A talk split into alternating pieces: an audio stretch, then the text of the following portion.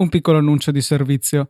Eh, praticamente appena finita la registrazione, prima che potessi esportare la mia traccia, eh, purtroppo il mio Mac è andato in kernel panic, sottolineando insomma, che ha bisogno di una sostituzione e quindi ho dovuto recuperare una registrazione di backup della mia voce che non è il massimo. Scusatemi e portate pazienza ancora qualche giorno, qualche settimana finché Apple non rilascerà i nuovi MacBook Pro. Buon ascolto.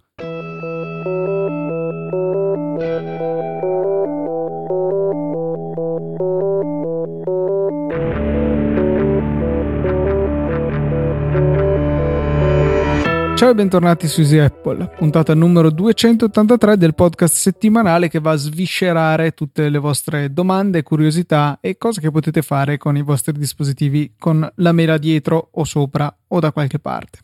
Io sono Luca Zorzi e io Federico Travaini. Fede, non c'entra un tubo e non c'è in scaletta, ma avevo una domanda per te. Eh, tu sei interessato alle AirPods, quelle cose che mi hanno messo così in difficoltà la settimana scorsa?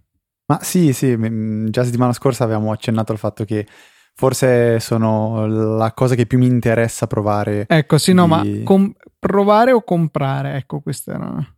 Allora, penso, penso di volerle comprare, ora come ora. Però non mi dispiacerebbe andare prima a provarle in un Apple Store, visto che da tanto che non ci vado, magari colgo l'occasione, faccio un weekend al Fiordaliso, mi faccio un giretto. un weekend, entro... prendi una stanza d'albergo. No, vabbè, no, da... sì, ok, hai ragione. In un weekend mi faccio magari un pomeriggio, non so, sabato pomeriggio, domenica pomeriggio al, al Fiordaliso. ascoltare Easy Apple sulle ah, sì, AirPods no. in esposizione. No, non penso. Tra l'altro, non so come possano metterle in esposizione. Voglio dire, per una questione igienica, non sono delle cuffie over ear, che quelle, vabbè, non c'è problema ma sono delle cuffie che comunque inserisci nell'orecchio, per quanto non siano le, delle vere in-ear, comunque boh, è, è interna la cosa. Ma in realtà io la cosa che voglio più provare in assoluto è vedere come si comportano con un Mac. Perché ho già avuto esperienza passata con cuffie Bluetooth e ho avuto dei, dei problemini, soprattutto quando si parla di videogiochi con le cuffie Bluetooth. E mm, io sinceramente vorrei vedere se magari questi si comportano meglio. Perché io posso capire che non abbiano la stessa latenza che abbiano degli auricolari o cuffie con il cavo per motivi fisici, ma latenze che sono dell'ordine del mezzo secondo mi sembravano eccessive. Quindi no, mezzo sono... secondo effettivamente è tanto. Guarda, sicuramente una cosa c'è, eh, cioè il problema grosso viene con i video e in effetti con i giochi nel tuo caso. Con i video il problema si risolve utilizzando eh, player che supportino tutte le API corrette. Ad esempio, se guardiamo, che ne so, YouTube in Safari, nessun problema. Leggevo di problemi con Chrome invece per dire. Ma io non, non, ricordo se avevo problemi con Chrome o altro, però ovviamente sapendo già quale sarà la, la, traccia audio e la traccia video da riprodurre, è semplice una volta che si sa qual è il delay dell'audio rispetto al video, far sì che questi vadano in sincronia. Um, per, il video, per il videogioco diventa molto più difficile perché è tutto in tempo reale, quindi non si ha una traccia da riprodurre, ma bisogna continuamente, uh, diciamo, cioè non si può sapere prima qual è il, il, suono da riprodurre in anticipo per far sì che arrivi all'orecchio di chi ascolta in sincronia col video. Um, però, diciamo, so che nel, nel, mondo del gaming comunque si utilizzano anche uh, dispositivi Bluetooth per l'audio. Logitech è una di, del, di quelle, um, so, no software house, ma hardware house, bruttissimo come termine, che um, realizzano prodotti per il gaming anche uh, Bluetooth e che vengono utilizzati anche a livelli uh, profes- professionali. Professionali, dai, direi. Professionali, dai. Quindi niente, sono curioso più, più, che di vedere anche da quel punto di vista lì se eh, a livello software se hanno questi problemi o no, anche con Mac. Sì, sarà interessante provarle. Tu invece, visto che hai lanciato la domanda... Eh, devo ammettere che sono interessato anch'io. Eh, sono curioso di provare bene la, eh, la qualità audio, perché ehm, da un lato io mi rendo conto che la maggior parte del tempo ascolto podcast sulle cuffie, se invece ascolto musica tendenzialmente non è con gli auricolari, ma magari con delle casse o con la macchina. Per cui da un lato non, non sarei troppo toccato, Dall'altro, però, insomma, hanno un costo che è veramente importante, per cui eh, totalmente scordarsi della qualità audio non credo di poterlo fare. Da quello che ho letto, anche se in realtà ci sono delle opinioni contrastanti, ehm, dovrebbero essere meglio, cioè non sono semplicemente delle, e qua ritorna il problema, delle earpods senza il filo, cioè c'è un altoparlante un pochino più di qualità, ecco. Un po' più meglio. Ecco, sarà da vedere quanto più meglio sarà. Ehm, questo rimarrà sicuramente un'incognita. Penso... Visto che hai citato il prezzo, ricordiamolo. Eh, mi pare 180 o 190 euro, cioè veramente un prezzo importante. Um, le altre cuffie poi che ci sono già in vendita in realtà, che hanno il chip uh, Apple V1, W1, che è lo stesso che troviamo nelle AirPods, eh, eh, sono le Beats Solo 3, che però costano ancora di più, costano mi pare 300 euro, per cui eh, bisogna eh, pensarci un attimino, ecco, queste comodità si pagano senz'altro, però ecco, proprio in un momento in cui ho qualche problemino con le mie uh, fidate SyncWire, nel senso che a volte adesso quando le accendo si connettono all'iPhone, ma l'audio non passa a loro, devo fare un po' di balletti per riuscire a, a ottenere una riproduzione sonora tramite esse. E quindi insomma la, la, promessa di una connessione sempre impeccabile come quella che ci danno per le VW1 per le cuffie dotate di VW1 eh, mi intriga abbastanza con poi la possibilità di utilizzarla su più dispositivi che abbiano appunto eh, a bordo questo chip. Capito. Per cui insomma bene, penso che mh, probabilmente le comprerò e poi vedrò bene se restituirle o meno, anche se avevo detto così anche dell'Apple Watch. Sì, infatti. Beh, la differenza è che l'Apple Watch l'avevi preso non so se potevi restituirlo quando l'hai preso l'Apple Watch. No, però consideravo di, di rivenderlo eventualmente, sì, sì, visto sì. che comunque era ancora un periodo in cui uh, non dico che andassero a ruba, però insomma eh, c'era un fervente mercato, ecco. Mm. Sono curioso di sapere questo Apple Watch 2 se sta vendendo o no, però usciranno i risultati fiscali a fine anno a questo punto. Sì, tra l'altro hanno spostato anche, forse l'avevamo già detto, la, eh, no, la chiamata dei call. risultati fiscali esatto dell'ultimo trimestre che doveva essere, se non sbaglio, il 27 ottobre è stata spostata di un paio di giorni, non ricordo quanto, per un problema, un conflitto di agenda, così hanno detto.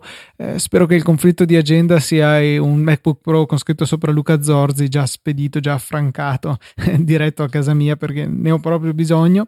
E, e niente, sì, sono ancora curioso di vedere se quando, come si muoveranno con i nuovi Mac, perché devono esserci, e la domanda è quando e la domanda è: faranno davvero un evento o si limiteranno magari a darli ai John Gruber, ai vergi della situazione?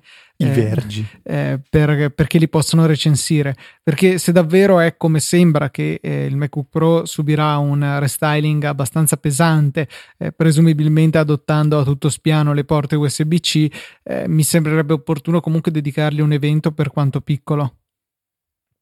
Ma eh, dubito che lasciano passare la cosa inosservata, magari con un aggiornamento silenzioso, se effettivamente di restyling si tratta. Non ricordo un restyling eh, rilasciato così silenziosamente.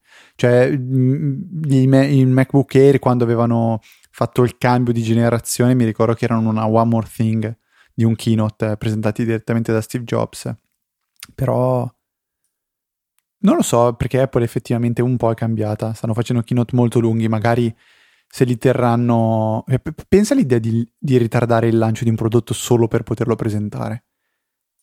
È un'assurdità, direi. Ma, Ma non è detto, non è detto perché comunque è marketing la presentazione di un prodotto e quindi può, può essere che eh, ritengano necessaria la presentazione in un dato modo sul mercato per poi poterle rilasciare un prodotto che magari sarà veramente tanto diverso da quello che ci aspettiamo come si vocifera per esempio la possibilità che ci siano processori ARM realmente, non Intel. Boh, guarda Fede, ti dico solo che sto guardando adesso la pagina, la solita buyer's guide di Mac Rumors che entra per la milionesima volta nelle note di una nostra puntata, è sconfortante. Eh, partiamo bene con l'iMac, insomma, solo 370 giorni che eh, deve essere aggiornato appunto con il modello attuale. MacBook Pro 517, MacBook Air 588, Mac Mini 732, poi sconfiniamo nel ridicolo, Mac Pro 1033, Vabbè, poi MacBook Pro, eh, quello non retina, che 1589 giorni direi che si può dichiarare morto, eh, ma insomma tutta la gamma è imbarazzantemente vecchia, se la cavicchia solamente il MacBook che ha 181 giorni, che non sono pochissimi, però sono circa metà del suo ciclo vitale, eh, ma tutto il resto è veramente assurdo perché poi Apple mantiene comunque la sua politica di eh, avere dei prezzi fissati, cioè soprattutto chi compra un Mac Pro magari abbastanza pompato sta strapagando dell'hardware di tre anni fa, cioè si può già discutere sul fatto che siano abbastanza costosi, forse troppo quando sono nuovi questi, questi Mac, questi computer. Se poi andiamo a comprarli allo stesso identico prezzo tre anni dopo l'uscita è pura follia. Sì, questa è la cosa che proprio è inspiegabile perché alla fin fine l'iPhone, eh, il suo ciclo vitale è ben definito, è un anno e per un anno mantiene il suo prezzo e secondo me anche a livello di mercato l'acquirente non si sente poi così tanto penalizzato anche dall'acquistarlo dopo perché mantiene il valore. Cioè l'iPhone comunque è ormai diciamo un prodotto che, il, cui, il cui valore è stato ben definito dal mercato ma un computer del genere, cioè, risulta veramente, veramente difficile uh, cercare di dare un, una giustificazione al prezzo elevato nonostante la vecchiaia, l'anzianità dell'hardware e dubito che mantengano questo valore uh, nel tempo. Poi magari mi sbaglio, poi magari il, valore riescono comunque un po' a mantenerlo, però non lo so. Eh, io piuttosto cercherei di fare uno sforzo uno sforzo in più e prendere il modello nuovo a quel punto lì, soprattutto perché si tratta di un computer che ha un ciclo vitale molto più lungo di quello di un iPhone. Ma eh, veniamo alle, alle, domande, Luca. Sì, abbiamo fatto questa piccola premessa di 10 minuti. Di, sì. Però sì, insomma, uh, è un argomento che soprattutto questo dei Mac mi tocca molto da vicino e mi piace approfondire. Non ti preoccupare perché la prima domanda è una domanda uh, posta per te, cioè Simone chiede se effettivamente su iOS è possibile cancellare completamente le applicazioni o se quando vengono semplicemente rimosse dalla home screen rimangono dei residui qua e là. E, ehm, a proposito di questo, secondo me bisogna fare la differenza tra le applicazioni di Apple, quelle preinstallate e quelle di terze parti, perché quelle di, di Apple, come ben sappiamo, abbiamo già ripetuto, non vengono cancellate ma vengono semplicemente nascoste e vengono cancellati i dati dell'applicazione per liberare un po' di spazio. Quindi l'applicazione vera e propria non viene mai disinstallata, tanto che quando la si reinstalla non, non viene scaricato niente, ma ricompare nella home screen. Per quanto riguarda invece le applicazioni terze parti, io Luca ritengo che venga cancellato effettivamente tutto. Probabilmente eh, qualche residuo resta, così come resta su, sul Mac, eh, ma la cosa che ci fa un po' mettere il cuore in pace che tanto non potremo farci niente comunque. Sì, guarda, eh, in realtà non ci sono residui. La, la, cancellazione totale è al contrario di quello che magari accade sui computer o su altre cose, sulle lavatrici ad esempio. Eh, è la, la situazione normale su iOS. Viene cancellato tutto, con un piccolo asterisco che sono eventuali dati su iCloud che possono sopravvivere, però comunque ehm, questi vengono fisicamente cancellati dal telefono, per cui lo spazio viene recuperato in toto. E anzi, è uno dei se vogliamo problemi di iOS perché eh, le applicazioni, molte delle applicazioni tendono naturalmente nel loro utilizzo ad accumulare delle cache e non tutte sono particolarmente efficienti nella loro rimozione.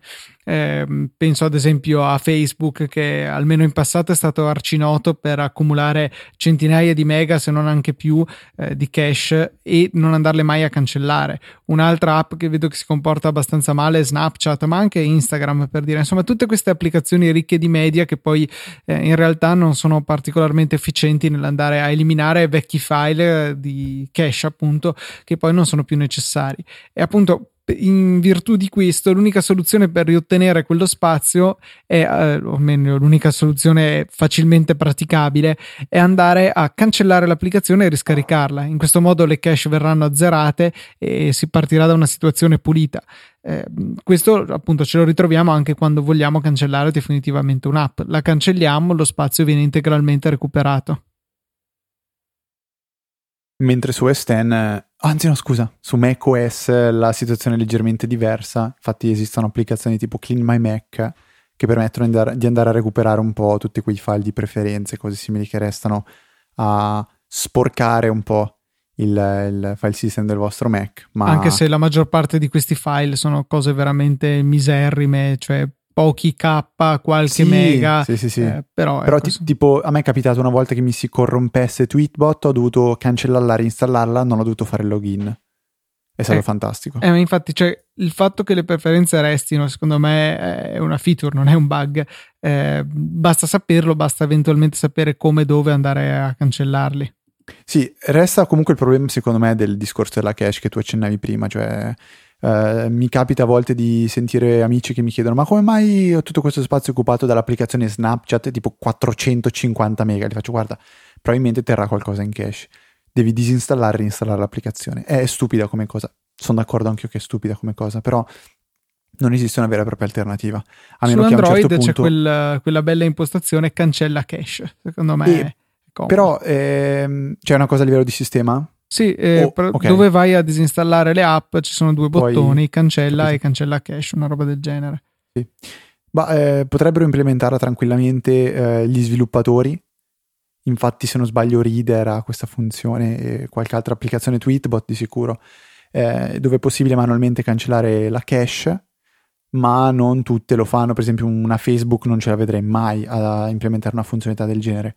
L'unica cosa che potrebbe succedere, anzi che succede al 100%, è che quando si arriva ad avere veramente poco spazio, ehm, l'iPhone va a cancellare la cache di alcune applicazioni e compare proprio una grafica che penso dica con la dicitura effettivamente cancellazione cache, rimozione cache, pulizia cache forse e sembra come se stessero come se si stesse aggiornando l'applicazione quindi con la, la barra di, di- di caricamento quella circolare Sì, è vero, però cioè, devi forzarlo a questo stato, ecco, non è una cosa facilmente sì, sì. ottenibile, ci sono proprio app dedicate a farlo. È vero. La seconda domanda invece è di Luigi, che più che una domanda è una, una- come si dice, una puntualizzazione, si dice puntualizzazione, Sì, sì, che sì. fa riguardo a iOS 10 e che lui non apprezza e che apparentemente io ho provato a curiosare un po' ma non c'è modo di modificare, ovvero eh, fino a iOS 9 quando si facevano i tre punti si aveva la possibilità di scrivere una lettera maiuscola in automatico, quindi l'autocapitalizzazione, l'auto maiuscolo, ehm, faceva sì che dopo i tre puntini eh, la, la maiuscola attiva si, eh, si abilitasse. Eh, mentre con iOS 10 eh, questo non, non funziona. iOS 10, sì, ho detto giusto. Questa cosa non funziona più, neanche facendo lo spazio. Eh, io personalmente, da un punto di vista di punteggiatura, la trovo una cosa corretta. Perché effettivamente i tre punti di sospensione, mh, cioè, non, non- non chiudono una frase, la lasciano un po' in sospeso. E quindi io sono sempre stato uno di quelli che correggeva il maiuscolo, cioè dopo i tre puntini, dopo i tre puntini per me resta la minuscola. Non so se questo sia corretto effettivamente dal punto di vista della grammatica italiana. Non so, potremmo chiedere al nostro Grammar Nazi ufficiale del network, che credo sia mio fratello, Ah, eh, giusto. come, come comportarsi. Però no, Tu l'hai notato questo? No, non ci ho assolutamente fatto caso, onestamente. Però sappiamo che questo c'è, magari qualcun altro ha, ha subito traumi eh, causati da- da- da- dalla scomparsa di questa eh, auto, maiuscola. Non so, come, non so come chiamarla, sinceramente. Mi, mi- mi- Maiuscola automatica la chiamerei. La maiuscola automatica. Ehm, se magari qualcuno conosce un metodo strano per, per, risolvere questo problema, o pro- O se c'è problema, qualche diciamo. Grammar Nazi all'ascolto che ci può dare indicazioni sulla correttezza. altrimenti, altrimenti segnalatelo come bug ad Apple, praticamente se è veramente se, se è corretta la maiuscola dopo i tre puntini. Sto provando a pensare nei libri, cioè secondo me nei libri cioè, c'è la maiuscola dopo i tre puntini. Mm, temo di sì, sì. Però boh, a me piace, piace più la minuscola dopo i tre puntini, non lo so. Però di- secondo me va, va un po' da in- interpretato questo tre puntini che cosa significa. Proseguiamo con eh, un'altra, in realtà domanda di un ascoltatore fatta su Twitter. Insomma, Alex chiedeva su Twitter a te, a mio fratello, in questo caso. Eh, sì, perché tu conti poco. Esatto, ma ha fatto benissimo, anche perché non avrei saputo rispondere. Eh, chiedeva se c'erano problemi con le suonerie personalizzate in iOS 10, eh, perché lui le usa pesantemente per andare a identificare il chiamante. Ciascuna suoneria è assegnata a un contatto, di modo che col telefono in tasca e le cuffie addosso si riesca a capire al volo chi ti sta chiamando. E, ehm, Luca, eh, che non sono io, ma è un Luca evidentemente più eh, competente, perlomeno in questo aspetto, eh, gli ha segnalato che andando a attivare una particolare opzione che si trova in impostazioni telefono e si chiama leggi nome del chiamante, è possibile avere una funzionalità stile vecchio Nokia che annuncia in cuffia il nome di chi ci sta chiamando, di modo che si bypassi il problema. Bello, ma una cosa che non farei mai. No, neanch'io, eh, anche perché con l'Apple Watch non, non, ha, non, ha, senso, basta alzare il polso e si vede chi chiama. Però posso, cioè posso pensare a svariati casi in cui questo in realtà può essere comodo, per cui buono sapersi che c'è questa impostazione, non è neanche troppo nascosta. Forse l'ho anche vista perché, ecco, devi sapere Fede che ogni volta che ho un nuovo gadget o che questo eh, si aggiorna e quindi presumibilmente otterrà delle opzioni diverse, vado a tappeto a guardare tutti i menu delle impostazioni per vedere se c'è qualcosa di interessante. Eh, questa probabilmente l'ho anche scorsa nei miei viaggetti nell'app delle impostazioni, ma eh, me ne ero anche dimenticato nel frattempo. Può essere, sicuramente era menzionato nella, nella recensione di Viticci. Um, Diciamo che comunque questa secondo me è una funzionalità che tornerà utile sicuramente a tutti quelli che hanno le suonerie personalizzate per le varie persone. Perché a meno che non sia una cosa simpatica, tipo boh, una suoneria che ricorda. Tipo, io mi ricordo che da piccolo, quando si parla appunto del Nokia, eh, che viene citato nel tweet di, di. Mm, Ok, mi sono dimenticato il nome di Luca. Um, praticamente Era avevo... tra l'altro, il nome. Sì, infatti. Eh, c'era un mio parente a cui avevamo messo, non dirò ovviamente chi è, ma avevamo messo la suoneria quella di X-Files, che faceva capire abbastanza che non è che avevamo troppo voglia di sentirlo al telefono. Eh, quindi vabbè, questa può essere una cosa... Parente eri tu simpatica. e non te l'hanno no, non ero detto. io. no, no, no, no. Um, ok.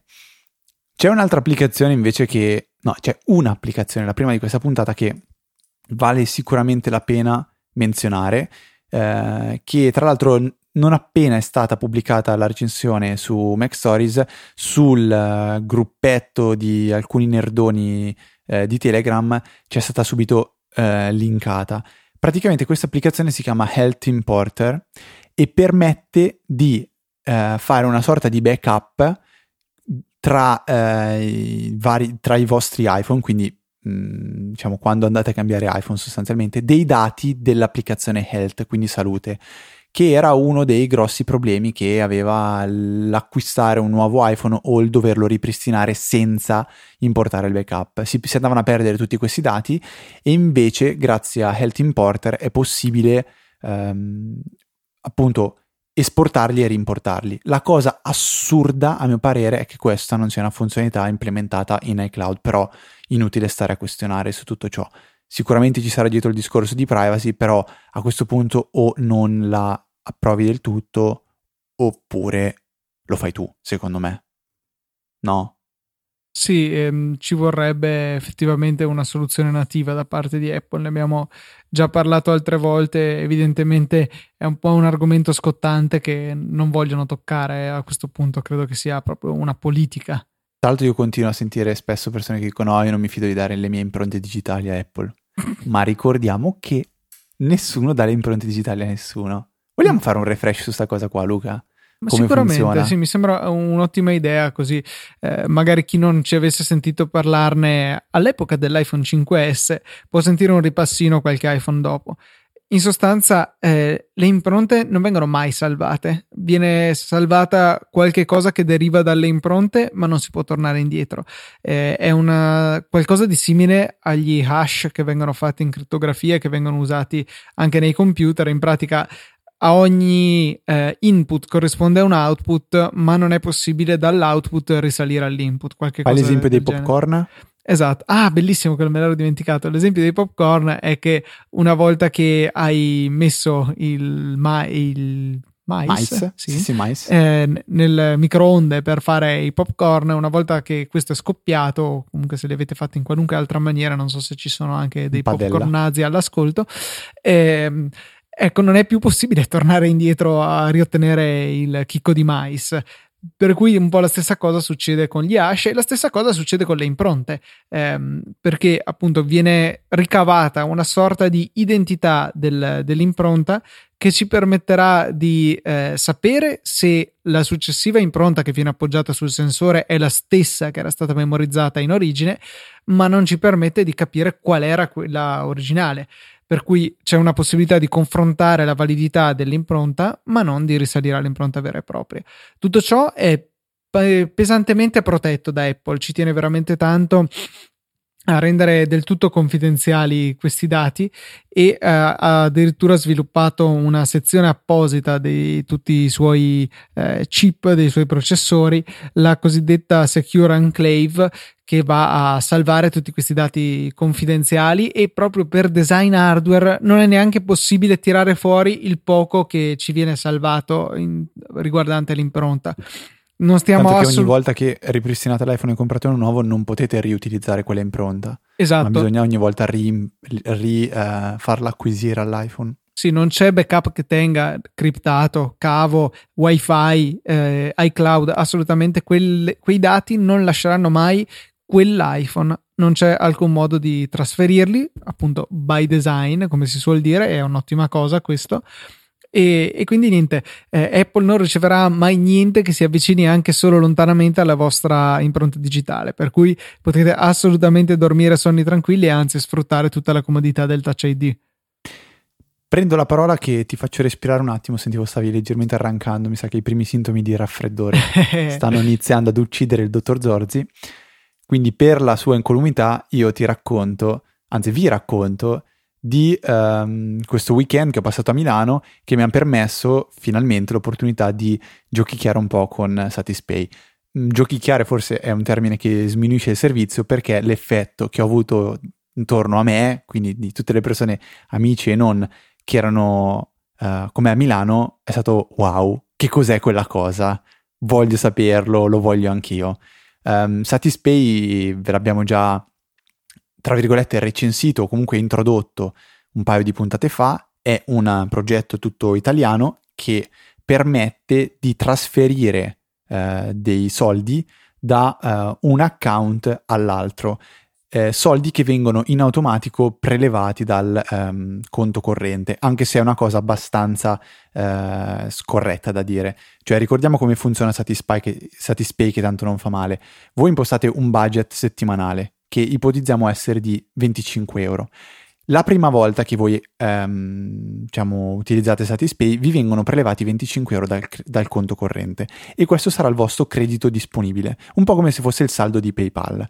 A questo punto potete utilizzare questi soldi sia per pagare, eh, potete pagare il gelato come ho fatto io a Milano eh, da Grom, potete darli a un vostro amico che ve li ha prestati, potete, potete usarli come volete trasferendoli a un altro account Satispay. Alla fine della settimana verrà fatto un bilancio. Avete più di quello che avete impostato, quindi più di 25 euro? Perfetto. Vi verranno riportati nel conto corrente tutti i soldi che avete in più oltre il budget che avete impostato. Avete meno del budget impostato, meno di 25 euro, vi verranno prelevati dei soldi dal conto corrente fino al raggiungimento del budget che voi avete deciso. Questo è come funziona Satispay. Cosa succede quando vai a pagare? Eh, sono entrato a Grom, ho ordinato il mio gelato eh, per me e per la fidanzata ovviamente perché bisogna fare i galantuomini. E mi è stato detto sono x euro e io ho chiesto semplicemente posso pagare con Satispay? Ovviamente mi è stato risposto sì anche perché c'era, sulla, su, c'era il logo di Satispay sulla vetrinetta del, prima dell'ingresso della, della, gelateria.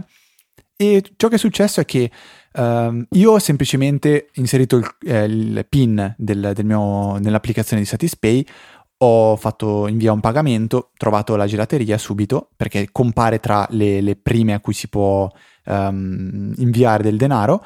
Probabilmente sono, sono, abbastanza convinto che la ragazza, la, la commessa, diciamo, abbia attivato eh, l'account di Satispay per, per ricevere il pagamento o abbia fatto qualcosa. Non ho capito esattamente cosa, ma io non me ne, sono, non me ne sarei dovuto accorgere.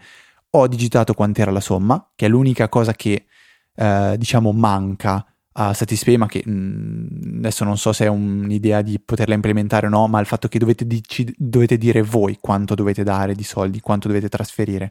Non è una sorta di pagamento tipo carta di credito dove in automatico la macchinetta vi dice eh, quanto dovete pagare. Quindi ho inserito la cifra, ho dato l'ok, pagamento è andato a buon fine, si è aperta la cassa della, uh, della cassa appunto e niente, scontrino, gelato e via i miei amici tutti, wow, che cos'è, che cosa non è? Allora abbiamo un pochettino raccontato di, di Satis- ho, ho, raccontato Satispea ai miei amici, gliel'ho spiegato e sono rimasti abbastanza ehm, estasiati e abbiamo un attimo chiacchierato di, di tutto il discorso dei pagamenti, um, um, come si dice, diciamo, contactless, eccetera, eccetera, e vabbè, uh, speriamo un po' tutti in un mondo così super tecnologico. A proposito di contactless, Fede, eh, stavo pensando a una situazione. Eh, io appunto ho una carta contactless che utilizzo ogni qualvolta posso, e però noto ancora che non tutti eh, i proprietari di questi POS sanno come si usano, sanno cos'è, ehm, tant'è che più di una volta l'hanno comunque presa, sbattuta dentro e mi hanno fatto digitare il, il PIN. Per Idem. cui tutto ciò in un'ottica di quando mai arriverà Apple Pay anche in Italia? Cioè, o che la cosa verrà eh, pesantemente pubblicizzata, tant'è che anche chiu- cioè, chiunque si occupi anche solo vagamente della, della cosa ne sia a conoscenza, oppure cioè, so già, già prevedo situazioni di imbarazzo, si devo pagare con la carta dammela. Eh, no, ce l'ho nel telefono. come, come, sarà possibile spiegare questa cosa a magari commessi che non sanno come funziona? Già una volta mi è capitato ehm, era un negozio di materiale elettrico o qualcosa del genere che eh, non sapeva appunto di avere il contactless e ci è rimasto quando ha visto che io gli ho semplicemente appoggiato la tessera su, sul POS e ho pagato e gli è uscito lo scontrino per cui diciamo che si è fidato ecco, del fatto che avessi pagato visto che gli è uscito lo scontrino. Eh, però appunto aveva detto ah to, guarda oggi ho imparato qualcosa Oh, a me è capitata una volta um, una scena abbastanza buffa dove ero in un fast food neanche fast food, vabbè, a mangiare un hamburger, comunque non al McDonald's, ecco, per essere chiari. Ehm, e ho detto al, al, al commesso, ti pago con, que- con, questa che è contactless. E lui fa, ah sì, ok, l'ha presa in mano, poi ha provato a girare un po' la, la macchinetta, non sapeva dove, fa- dove inserirla. Uh, boh, premuto un po' i tasti, dopo 20 secondi, guarda, fa... No, scusa, ti confesso, non so come fare. Gli faccio, ah, vabbè, ok, niente, devi fare così e stop eh, quindi aveva un pochettino di imbarazzo, però secondo me la differenza per esempio con un Apple Pay o un servizio che ha un suo brand sarà che tu non dirai pago con la carta, ma dirai pago con Apple Pay. E a quel punto spero che le persone siano effettivamente indottrinate a fare questo. Ma um, l'altra cosa che volevo dire è che secondo me poi il grosso vantaggio ce l'hai ancora di più dove ci sono quei, um, diciamo, quei, quei, posti in cui tu paghi uh, bypassando l'operatore. Quindi, per esempio, I un S lunga, un McDonald's, ehm, cioè, capito? Sì, sì, sì, sì, dove hai il chiosco dove comunque ti gestisci esatto. da solo la transazione. Cioè, esatto, esatto, esatto. A quel punto lì, sì, all'S lunga digiti carta di credito e automaticamente il contactless si attiva. Eh, sì. C'è anche, sì, effettivamente hai sollevato una cosa giusta, cioè il fatto che tu dici, dirai Apple Pay, perché contactless è una parola bruttissima, difficile è difficile anche. da dire, è proprio non suona bene. Eh, sia Mastercard che Visa si sono inventati la, la loro, cos'è PayWave e boh, non mi ricordo. Sì, neanche. Visa mi sembra sia PayWave. Sì, e Mastercard non, non mi ricordo, ecco. Eh, però avrebbero dovuto piuttosto scegliersi un nome e farlo in comune, cioè per identificare la tecnologia, dato che poi sono tutti compatibili tra di loro, a parte in Giappone che ho scoperto appunto con il keynote dell'iPhone 7 che utilizza un sistema totalmente diverso, è comunque um, un nome facile e um, che identifichi al volo di che cosa si tratta, cioè di un pagamento per cui appoggi la tessera, paghi e te ne vai senza digitare PIN, um, ci vorrebbe, sicuramente aiuterebbe aiutasse, aiuterebbe. Eh, Luca, Andassimo io avanti. Sì, ho tre cose di cui devo parlare prima di finire la puntata um, e siccome una di queste la stiamo rimandando da tanto tanto tempo, dobbiamo Buttala per dentro. forza. Vai, vai, Fede. La lascio per ultima. no, perché? perché è bello continuare a rimandare quella cosa qua. Tipo, sarà preso due mesi, forse tre. Um, no, due, due, cose prima di, di, di, parlare di Keysmart, ecco, svelata la, la cosa di cui volevo parlare, quindi per forza abbiamo tirarla dentro questa puntata. Allora, una bellissima cosa che mi è successa um, l'altro ieri quando sistemavo le foto della, della, Games Week su Google Photos, cioè sistemavo, semplicemente volevo dare un nome all'album in modo che un domani potrò recuperarle in fretta. Praticamente Google Photos, l'assistente di Google Photos dell'applicazione di iOS, mi ha chiesto di dare l'ok eh, alla possibile rotazione che lui eh, avrebbe fatto ad alcune foto. Quindi semplicemente mi ha selezionato una decina di foto, non me ne ha piazzate davanti 50 o 100, me ne ha piazzate davanti 10 e mi ha chiesto, mi dici se le ho eh, ruotate nella maniera corretta? Eh, tipo, siccome su 10 4 le ha, le, ha, le ha pezzate, però va bene, gliele ho revisionate, ho sistemato la rotazione, gli ho dato l'ok, lui pam, me le ha sistemate. Questa è una cosa stupenda, cioè tu se ogni tanto non, non, non, diciamo, le foto vanno un po' sistemate, però mettersi lì a sistemarle tutte per un'ora è un'operazione fastidiosissima e, e poi c'è chi sicuramente ama mettersi lì a ritoccare le foto e altro, però per esempio a me che frega poco, non sono un fotografo e no, non sono neanche uno che spamma tante foto, uh, mi è piaciuto tantissimo il fatto che quella volta ogni tanto che apro Google Photos mi venga proposto di sistemare due o tre fotine in modo che... Fotine, Dio mio. Sto diventando un quarantenne. Basta. Basta. Caffè. Caffè, buongiornissimo. Vabbè. Ehm, e niente, quindi questo è, era soltanto un modo per dire kudos a Google Photos. Ehm, invece l'altra cosa che volevo ricordare era Udini, è un'applicazione di cui secondo me abbiamo già parlato, che permette di trasferire playlist musicali da un servizio all'altro. E perché ve ne voglio parlare? Perché l'ho trovata su Reddit, era, era finita praticamente eh, in cima alla lista del, del, subreddit di Apple, se ne parlava, eh, se ne parlava molto bene, eh, a breve dovrebbe essere introdotta anche la compatibilità con YouTube e quindi eh, ci tengo a riproporverla se l'abbiamo già fatto o a proporverla per la prima volta se invece eh, mi sono, mi sono immaginato io qualcosa che non è mai successo. Udini si chiama. E uh, invece la, l'argomento che abbiamo rimandato la settimana scorsa è uh, Keysmart. Keysmart è uh, un portachiavi che probabilmente avete già visto sponsorizzato su Facebook perché è lì che l'ho visto ed è lì che mi sono fatto un po' acchiappare dalla, dalla pubblicità e ho deciso di, di acquistarlo. È un portachiavi abbastanza particolare eh, perché non è un portachiavi che si aggancia alle chiavi e che è carino, è un portachiavi nel vero senso della parola, cioè è una sorta di telaio eh, in, penso sia alluminio sinceramente, ehm, comunque metallo, non plastica, ed è una, eh, un telaio a forma di coltellino svizzero che permette di eh, raggruppare le vostre chiavi e eh, in, una so- in, una sorta di forma di coltellino svizzero. Quindi effettivamente immaginate un classico coltellino svizzero dove invece di uscire il coltello e, il, e la, la, la, vita, come si dice, la, stappa bottiglie, non mi viene la parola. Luca, aiutami. Help. Apri bottiglie. Apri bottiglie o una, una forbicina, usciranno le chiavi di casa vostra. Ho deciso di prendere il prodotto originale, quindi Key Smart, e non qualche scopiazzata che c'è su Amazon, principalmente perché ho letto alcune recensioni negative su, sui prodotti, quelli di seconda mano di Amazon. Um, dopo mesi e mesi che utilizzo Key Smart, devo, essere, devo, devo ammettere di essere molto soddisfatto perché eh, è, rende le chiavi molto compatte.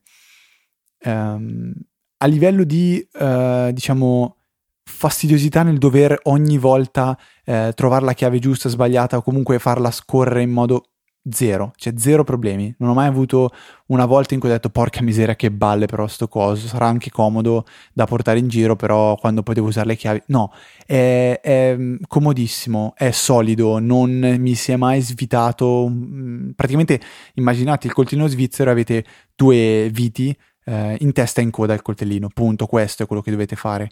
Eh, non ho mai avuto problemi di compatibilità con le chiavi, nonostante io abbia una chiave che ha eh, la parte opposta dove c'è la, la preserratura, eh, è quadrato con, un, con il foro per il, il portachiavi eh, rettangolare, quindi una cosa abbastanza strana, eppure non ho avuto assolutamente problemi con Keysmart. Costa intorno ai 25 dollari Poi dipende se volete prendere il modello da 8, 16, mi sembra che c'è fino a 32 chiavi, però vabbè, mi sembra abbastanza esagerata come che cosa. Che poi sono veramente ridicoli, cioè 8 Sì, chiavi cioè. ormai nel 2016 sono troppo poche, cioè poi uno appena fa un backup delle chiavi, ha- Eh, infatti, almeno ne- i 16 eh, chiavi dovrebbe essere... Sì, sì, infatti, infatti non capisco perché. Ehm, comunque m- mi, mi sento di dire che... eh, no, ok, non è, non è, diciamo upgradeabile, uso questo termine, perché eh, penso che la dimensione dell'acquisto iniziale eh, includa anche la lunghezza delle due eh, viti e quindi se un domani vi rendete conto che vi servono altre 8 chiavi in più dovete riacquistare il tutto o in qualche modo fa- fare in modo di avere le, le viti più lunghe perché evidentemente vi saranno delle viti più lunghe Ehm, ci tengo a consigliarlo perché comunque è un gadget abbastanza nerd eh, non, non ho- non avevo mai visto nessun altro con un portachiavi del genere io ho voluto lanciarmi e provarlo e mi è piaciuto veramente tanto. Lo trovate sul sito ufficiale di Keysmart o se siete un po' più fortunati anche su Amazon, io metterò il link, ehm, però io sono andato sul sito ufficiale per acquistarlo. Tempo di spedizione oserei dire almeno due settimane, almeno, almeno, almeno. Eh, se deve attraversare l'oceano purtroppo i tempi sono quelli di solito. Eh sì.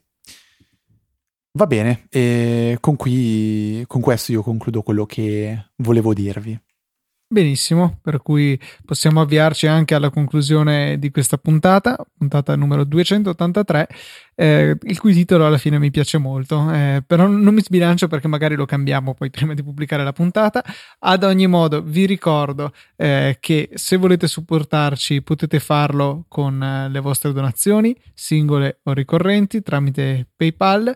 Ehm, adesso sparo, non abbiamo ancora non abbiamo avuto donazioni eh, questa settimana in realtà non ho la più pallida idea perché stranamente mi sono dimenticato di aprire il, Ah, il no, ne foglio. abbiamo, ne abbiamo una. Ok, vai tu 100%. Fede che così mi risparmi la ricerca frenetica. Allora, io vado a memoria, se non sbaglio Antonio Iesu, e infatti, confermo, eh, ringraziamo questa settimana la donazione di Antonio eh, per, eh, per aver, aver supportato Easy Apple e tutto il podcast eh, di Easy Podcast. Grazie Antonio.